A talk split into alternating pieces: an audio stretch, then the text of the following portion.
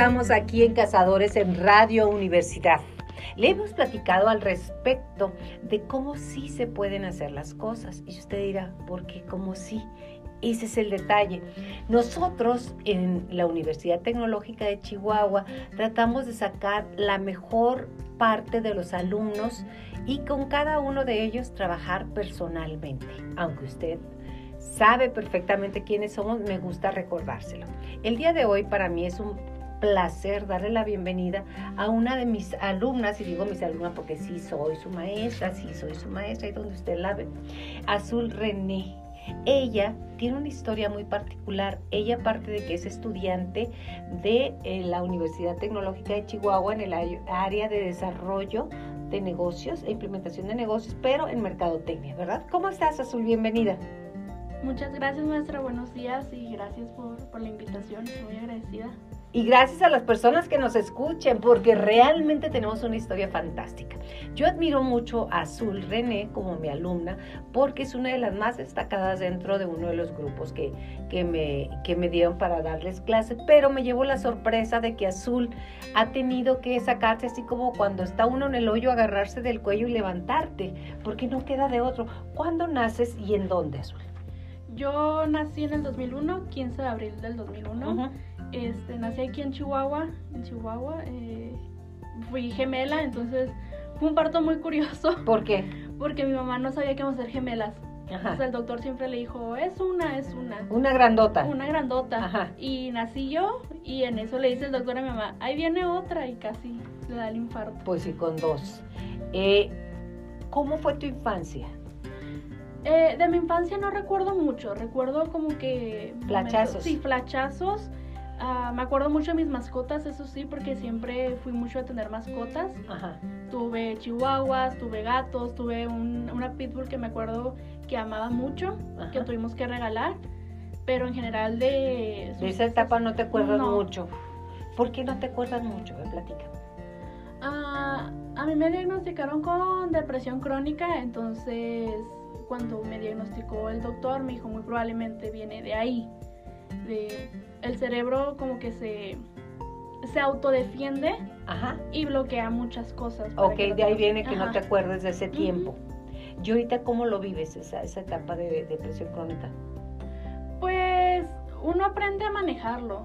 O ok, aprendes a vivir con ellos, claro. Tomé medicamentos durante bastante tiempo y no me sirvieron, me hicieron peor, entonces dije, bueno, si hay otras maneras en las que podamos como que compensarlo, pues aprender a hacerlos. Porque ahí donde usted lo ve, a Azul René, entraste en el 2013 o a los 13 años a, una institución que se llama? Que se llama Carique. ¿Y es casa hogar o es...? Es una casa hogar. Es una casa hogar Carique que está por lo más el santuario, ¿no? Sí, más o menos. Más o menos por ahí. ¿Por qué entras ahí? yo había perdido un año de, escuela y iba a perder otro año, pero ahora iba a perder el primer año de secundaria. Entonces mi hermana ya, ya estaba viviendo ahí y dijo mi mamá, bueno, vamos a meterte con tu hermana para que puedas continuar tus estudios. ¿Por qué entraste ahí? Para poder contener mis estudios, para poder seguir yendo a la escuela y... ¿Tu mamá no se hacía cargo de ustedes? Pues más o menos por ahí. Como que sí, como que no. Como que sí, como que no. Como que tenía. Mmm, ¿Cómo explicarlo? Otras no intereses, porque creo que se escucha muy tosco, pero otras cosas que hacer. Y no los podía atender a ti, a tu hermana y a un hermano. Y a mi hermano. Exacto, son tres de familia. Somos tres de familia. ¿Tu hermano vive aquí en la ciudad de Chihuahua? Sí, mi hermano vive con su papá. Ok. ¿Y tu hermana? Mi hermana vive en Monterrey, gracias a Dios. ajá, consiguió una beca para estudiar medicina en Monterrey, entonces ella está viviendo. Esa es la idea, porque cualquier persona que dice está en una casa hogar no sigue estudiando o empieza a decir yo no, porque yo, porque no tengo pensamientos eh, difíciles de manejar. ¿Y tú cuándo decidiste voy a salir? Creo que fue más o menos como en segundo o tercero de secundaria, porque cuando yo siempre he sido muy dedicada a la escuela, es algo que desde que recuerdo siempre me ha aplicado y siempre ha sido como que tengo que sacar 10 porque 8 es como estar reprobado y 9 pues no puedo sacar 9, tiene que ser 10. Cierto. Entonces cuando yo estaba en la secundaria me gustó mucho escribir. me metí a los concursos de escuela de del Quijote, de los internos y eso. Y dije, bueno, a mí me gustaría mucho salir adelante en esta área. En la que te gusta. Ajá, en poder escribir y en poder vivir de escribir, que uno cree si se da cuenta que no es no se puede vivir de escribir. No, no, no, no, el arte normalmente se batalla mucho. Mucho. Ajá. Pero más o menos fue de ahí cuando dije, Ajá. puedo salir adelante si me esfuerzo. Ok. ¿Y cómo decides entrar a la Universidad Tecnológica de Chihuahua? Fíjese que está muy curioso porque yo inclusive en preparatoria decía, voy a estudiar literatura o licenciatura en escritura lo en Iglesia, en inglesa, perdón. O algo así. No, yo iba enfocada o a licenciatura en literatura o a licenciatura en escritura creativa. Ok. Investigando ya como por quinto semestre me di cuenta que no hay ninguna de las dos carreras aquí en Chihuahua. Ajá. Entonces todavía no entrábamos al área de COVID en la que... Ajá, en la que abrieron, En la que se abrieron más escuelas en línea. Ajá, ok. Entonces dije, bueno, otra carrera que me guste porque yo todo el bachilleres lo implementé a negocios. Y aquí es cuando una maestra Lutech, que es colaboradora en la casa hogar, la maestra Yuri, que aprecio mucho y le agradezco mucho, ella me dijo, bueno, está la UTECH. En UTECH tenemos esta carrera que va pues más ligada a tus gustos porque a mí siempre me ha gustado la mercadotecnia. Las 4 P's, las... marketing, las pruebas, la forma de cómo manejar a la, gente para que llegue contigo. Sí, la publicidad, todo eso. dije, bueno, me llama la atención y aparte en lo personal se me hace mejor escuela que otras universidades públicas de aquí de Chihuahua. Y dije, bueno, pues vamos a darle una oportunidad y entré y de verdad me ha gustado muchísimo. Exactamente. Otras escuelas, porque, y lo he repetido y a lo mejor yo como adulto se va a escuchar repetitivo, repetir, repetitivo, porque yo digo, hay muchos beneficios y los maestros estamos muy pegados a los alumnos, específicamente los tutores. Sí, este... La imagen de tutor yo tengo como referencia a mi hermana. Mi hermana estudió creo dos o tres semestres aquí en la UACH de medicina. Y me decía, es que a veces los profes pues no van. O sea, y no avisan, simplemente no, no van y ya se acabó. Y siendo medicina, que es como que la carrera así que... Se supone que es la segunda más complicada de la Universidad Autónoma de Chihuahua. La primera es aeroespacial, supuestamente ranqueada, y la tercera, eh, la segunda es eh, medicina, como tal. Entonces, eh, tú llegas a la UTECH y te gusta. Me gusta mucho. También tienen ayuda psicológica, ¿verdad? Sí, yo voy con las, estoy yendo tratamiento con la psicóloga de... De ahí, de la universidad. Ajá mi carrera en las tardes. Yo estoy estudiando ahorita pues en el turno vespertino. Ajá. Para poder complementar mi trabajo y la escuela. ¿Desde cuándo trabajas eso? Mm, hace un poquito más de un año. Me di de baja temporal cuando estaba en la mañana. Ajá. Y empecé a trabajar. Fue cuando, fue como que un proceso de cambios que salí de la casa hogar y luego fue cuando me diagnosticaron que empecé a ir a tratamiento psiquiátrico, como que fue mucho el cambio emocional, el adaptarme. Y el económico, me y el económico, sí. Entonces sí era como, bueno, tal vez necesito descansar un poco para poder regresar y poder darlo todo, porque no estaba como quedándolo... Ni satisfecha de lo que haces. Entonces, ¿descansaste cuánto tiempo dentro de la UTI? Ocho meses. Ocho meses. Ocho meses. Dos cuatrimestres. ¿Y cómo decides regresar? Yo dije, nada más voy a descansar un cuatrimestre y me regreso por la tarde. Cuando me quise inscribir, no había cupos. Ay, perdón. No había cupos. Ajá. Tuve que mm, esperarme otro cuatrimestre. Ok. Entonces, cuando ya me pude inscribir, que ya vi que ya iba a entrar, fue como que, ay, ahora sí voy a estudiar. Me gusta mucho la escuela. Ajá, sí. Entonces, es como que, ay, ya voy a poder entrar, qué padre. Y soy la niña de los plumones. Quien me conoce sabe que soy la niña, de los plumones. Y tiene todo lleno de plumones, ¿verdad? Tu bolsita siempre, ay, traes este color, traes el otro. Y la verdad es que de su grupo, este, todo el mundo va contigo, Azul. sí, o sea, compré mis marcadores, mis plumas que no, no son realmente necesarios, porque usted trabaja mucho en computadora, pero yo bien emocionada de mis marcadores, mis plumas, mis cuadernos, mis carpetas, todo bien organizadito. ¿Qué te motiva? ¿Qué me motiva? Mm, creo que son varias cosas las que me motivan, pero en general me motiva poder en un futuro ver hacia atrás y ver que sí logré lo que quería lograr. O sea, tal vez yo creo que ya le he comentado, yo quiero estudiar historia también, historia del arte en línea. Entonces, quiero poder terminar esas dos carreras y decir, ay, qué padre, sí, estudié, estudié lo que quería, estudié algo con lo que puedo desarrollarme eh, laboralmente y abrir el negocio que a mí me gustaría abrir. Entonces creo que eso me motiva el poder llegar a un punto en decir, soy plena. Soy plena, autosuficiente y te gusta. ¿A quién admiras? Mm, admiro a mucha gente. Este, Tenemos mucho tiempo para que nos platiques, así que tú tómate el micrófono para ti. Si hablamos de, en literatura, eh, yo admiro mucho a J.K. Rowling, Ajá. que es la escritora de Harry Potter. Que ya va en la versión 8, creo, sí, ¿verdad? ya igual Yo me quedé como las seis, más o menos. Está igual que otras saga que conozco, llevan 20 libros, ¿verdad? Ajá. Uno no tiene tanto dinero para comprar Pero qué padre, ¿verdad? Sí, yo la admiro mucho porque ella fue una mujer que vivió violencia familiar que se separó de su esposo, que tuvo depresión, intentos de suicidio.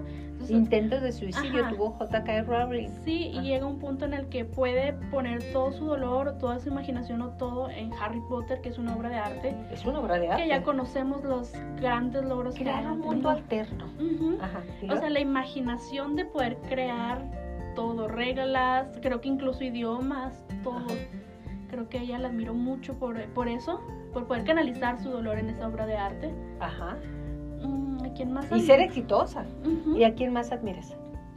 Admiro mucho al director de la Casa Hogar, a Gabo, Ajá. porque dentro de los estándares es joven, o sea, tiene 30, 31 años. Muy joven, para, para mí muy joven, porque... Y poder, a la edad en que, que tomó la batuta de la Casa Hogar, que fue muy joven, que se hizo cargo de 15 niños que no le correspondían y luego en edades totalmente distintas. Que fue yo que tenía como 15, 16 años hasta los 7, 6 años. Se me hizo, ahorita lo analizo y digo, yo ni de chiste me haría cargo ni de uno. Todavía, pero deja que crezcas un poquito más. No, eso no. No. Este, entonces las miro mucho. Y además con entrega, ¿no? Con mucha entrega. Sí, yo algo que, aprendí mucho de Carique y que nos enseñó mucho Gabo es el amor hacia los demás, el dar. Okay. Eh, yo me acuerdo mucho que cuando empezó pandemia, así nos ponía, vamos a hacer lunches, vamos a hacerlos en una bolsita y un juguito o algo así, y ahí vamos a repartirlos a las personas que no tenían hogar. Mm. Nos enseñaba mucho eso, el a dar, a compartir. A compartir, pero compartir con amor. No compartir nada más por dar. No nomás desde la... Porque mucha gente que comparte, comparte desde una cierta soberbia. Yo estoy dando, yo tengo, yo soy. Y para tener la humildad y el amor, ahí está la clave, según yo, ¿eh? respetando a todo el mundo. Yo me he fijado mucho, por decir, los influencers de TikTok que hacen mucho eso. Eh, no digo que esté mal el poder compartirlo porque motiva a demás personas. Ajá pero siempre... De la superioridad, ¿no? Ajá, yo he entendido hasta mi corta vida que tengo que... ¿Cuántos años tienes? Tengo 21. 21, ok, continúa, por favor. ¿El lunes ya? En un mes. En un mes, sí. Este, que si uno da, es dar como, como dice la religión, ¿no? Que lo que haga tu mano izquierda no lo sepa la derecha. Okay. Creo que eso es como que el verdadero sentido de dar. Sí, porque pocas personas conocemos a Gabo. Y eso que me he dedicado a los medios muchos años, de cuál es su misión. Eh, también hay muchas casas hogar que platicamos que hay una diferencia con, con la en la que tú estuviste, más o menos. Platícame algo sin decir nombre, ¿verdad? Porque no queremos golpear a nadie. Ok. Yo he visto casas hogares que realmente pues son eso, es una casa hogar, es una institución donde le dan alimento, le dan escuela, le dan cuidados a los niños. Pero yo creo que la diferencia que es con Carique, y digo, debe de haber más casas hogares así, no quiero pensar que es la única casa hogar, es que es una familia. Ok. Es una familia en todos los sentidos, es, es el amor de que uno entra y siente la calidez y el amor de una, de una familia de yo al director, por más que me lleve nada más nueve años, yo le digo papá, porque es lo que se... Ese es el imagen que se asemeja más a lo, a lo, que él es. Entonces, su esposa también, el amor, desde que preparan los alimentos, eh, decía, dice Abby, la, la fundadora, el secreto de que la comida esté rica es el amor. Definitivo. Y a mí me, me consta el amor, el empeño que le ponen a la comida, al peinar a los niños, el limpiar, entre todos limpiábamos. Es, Pero con amor, no Con te amor. toca de castigo, como No. muchas de las personas piensan, te toca alzar la cama, te toca esto porque hiciste esto como malo, cuando estar a cargo de tu ropa, de tu persona, de tu entorno, de tu hogar, es, es una maravilla y es, hay que hacerlo con amor, pero tenemos un enfoque de hacerlo como castigo. Él se portó mal, que recoge y limpia todas las aulas porque está castigado.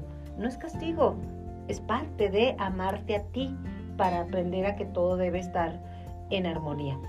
Otra de las cosas que yo te quiero preguntar al respecto de la casa hogar, se te permitían algunos, no a ti, a todos los niños, algunos, vamos a decir que dirían lujos, de gente que te podía donar un iPad, un, algo y te lo permitían. No todo el mundo lo permite que los dejan.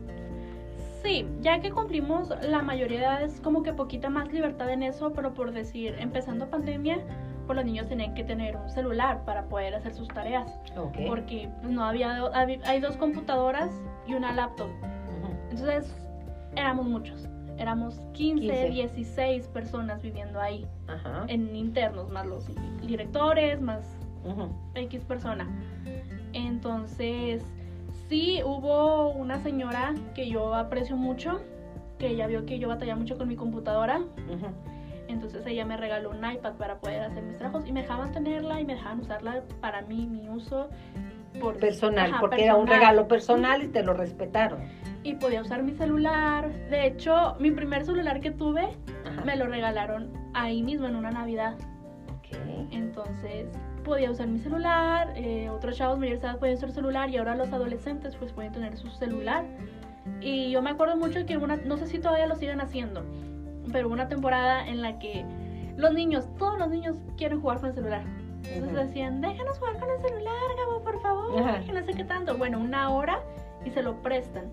Ay, compartir. Sí, porque, bueno, yo así lo veo. Que un niño esté todo el día con el celular o un niño esté todo el día viendo la tele, creo que es un deterioro muy grande para su desarrollo como tal.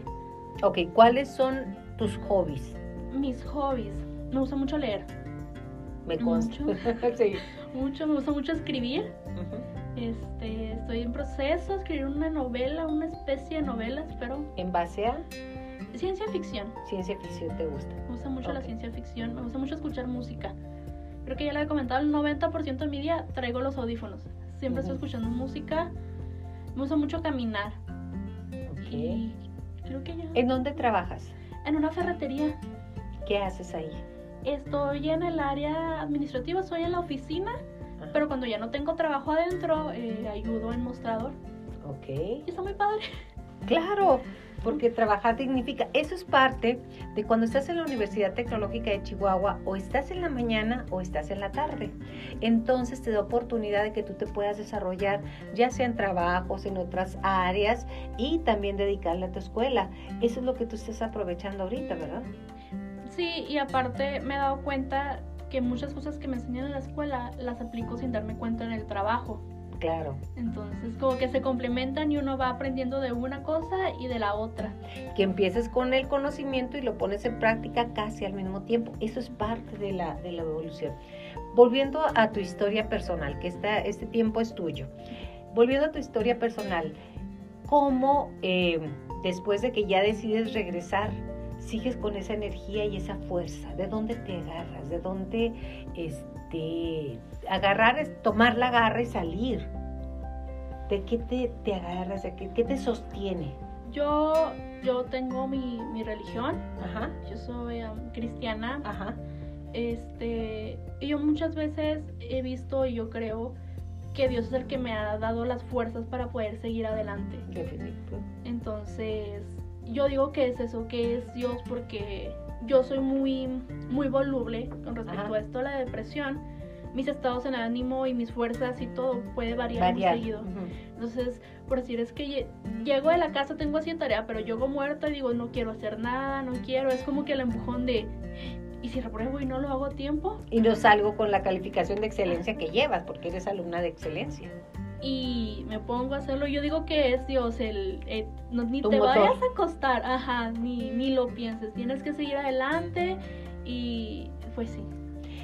Mucha gente nos está escuchando porque Radio Universidad en el 88.1 es muy escuchada. Muchas personas podrán identificarse contigo o con algún conocido la situación de vulnerabilidad que pasaste, el salir adelante, el estar. ¿Qué consejo le darías?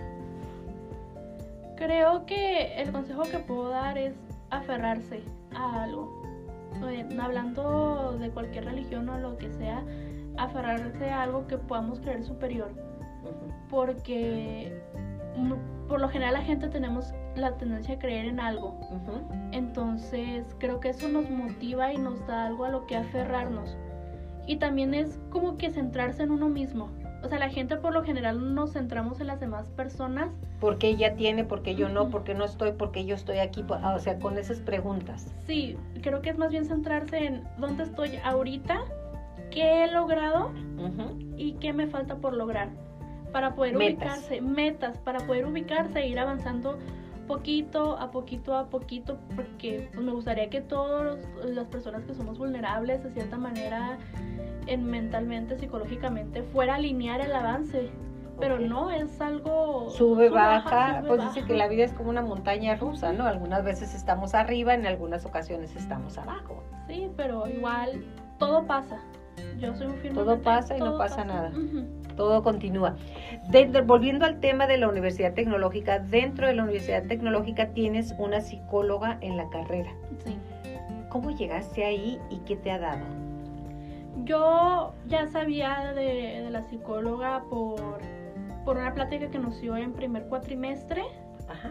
y en, ¿qué fue? Segundo tercer cuatrimestre, que fue como cuando las cosas de verdad se pusieron a poner, empezaron a poner pesadas. Pesada, sí. Hablé con, con mi tutora en ese momento, que yo le agradezco mucho. Esa maestra me Ajá. ayudó en muchas áreas porque yo ya me iba a dar de baja. Ok. Entonces ella habló conmigo, ella me dijo no te des de baja y me canalizó con la psicóloga. Ok.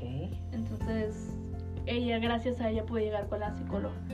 Y ya de ahí hubo mucho apoyo, mucha afluencia. A ver, platícame.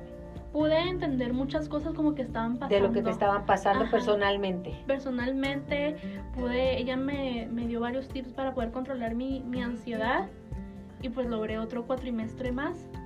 Este, creo que eh, la psicóloga, al ir con la psicóloga de la, de la facultad, me ayudó como que a concentrarme en el ahorita, Ok. en el ahorita y ya que sea lo que Dios quiera.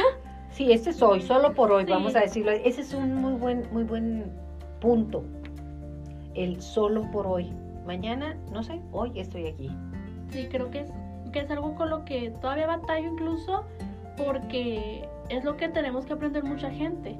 O sea, por si ahorita estoy muy estresada con la escuela, con los proyectos. Sí, porque estamos todo. en fin de cuatro. Sí, y horrible, pero es, un, es momentáneo. Es momentáneo, pasa rápido. La semana que entra voy a estar bien a gusto de vacaciones y ya entrando de vacaciones, Dios irá. Dios dirá, eso es importante. Otra de las cosas que me gusta mucho y quiero recalcar y retomar es que te gusta leer. ¿Qué tipo de literatura tienes?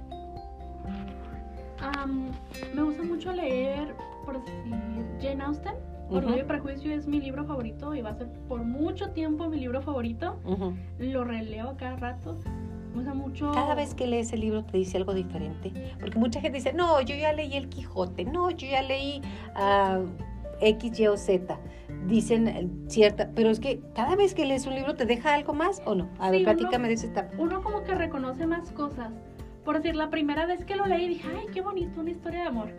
Y en esa época me acuerdo me tocó hacer una una bibliografía de alguien que admirara en ese momento y lo hice de Jane Austen. Ajá. Entonces me di cuenta de que Jane Austen hizo ese libro no tanto como una historia de amor, sino como una burla a la sociedad en ese momento. Más Una, sí, una burla, una sátira. una en sátira, sí. en ese momento, para empezar, para ser mujer y que su libro haya sido tan exitoso, era como que no, no encajaba. Ok. Entonces, que fue más exitoso después de que ella falleció, la gente nunca supo que ella fue la que lo escribió, simplemente firmaba como una dama o a lady. A Lady. Entonces, cuando lo volví a leer, porque en ese tiempo la iglesia le daba preferencia al celibato, como que cambió mi perspectiva, ya no es como que, ay, una bonita historia de amor. Era como, ah, se está burlando de, la, de cómo eran las familias en esa época que nada más se preocupaban. Ok, que nada más se preocupaban porque tú llegaras virgen al matrimonio y... Porque te casaras ya. Porque te casaras bien o mal, pero que estuvieras casada y permanecieras casada. ¿Cuáles son tus sueños, Azul René? Quiero, a mí me gustaría mucho abrir una incubadora de empresas, pero enfocada a los jóvenes. Ok. Porque los jóvenes batallamos mucho para poder eh, innovar y crear empresas desde cero. Ujú. Y me gustaría mucho poder publicar mi libro. Ok. Creo que es una de las metas más grandes que tengo. Te daría mucha satisfacción. Mucha felicidad. sí. Mucha felicidad. ¿Y la incubadora enfocada a los jóvenes, detectas problemática dentro de los jóvenes? Creo, Al respecto, obviamente. ajá, creo que sí. Creo que los jóvenes tienen muchas ideas que ya cuando vamos creciendo se nos van quitando. Por Porque vas entrando, ajá, sí. Creo que si nos enfocamos en las ideas que tienen las personas jóvenes de negocios, van a ser más exitosas que cuando una persona emprende ya 40, 50 años. Que no digo que no sean exitosas y que estén mal, está muy bien, uno puede emprender a, cualquier Pero se les quita el eh, eh, la frescura, por decir la- algo. La, innovadora realmente, como que seguimos un patrón. Ajá. Ok, la, ide- la idea innovadora y ante todo se quita el- la frescura y el entusiasmo, tal vez porque entramos en casada, los hijos, estar, el marido, tener, entramos a jugar el juego de la vida, ¿no? Yo creo que ahí se va bajando el entusiasmo y La creatividad y la energía. Entonces, ¿te gustaría hacer eso por tus compañeros? ¿O eso has, has detectado dentro de tu, de tu área? Me gustaría hacer eso para poder ayudar. Que sea Ok. más como una ayuda, no tanto negocio, sino más como una ayuda a lo que es la sociedad de hoy en día. Y en la sociedad de hoy en día hay mucha ansiedad. Sí, creo que es más bien por eso que no sabemos qué queremos hacer.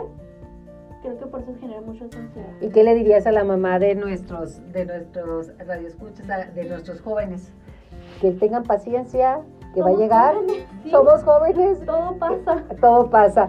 Muchísimas gracias. ¿Algo más que quieras ah, hacer? Estoy bien, muchas gracias. a Azul ustedes. Es- muchas gracias a ustedes por, por la invitación. Y por estar aquí, a usted que nos escucha, a Radio Universidad, gracias. Nos vemos la próxima semana.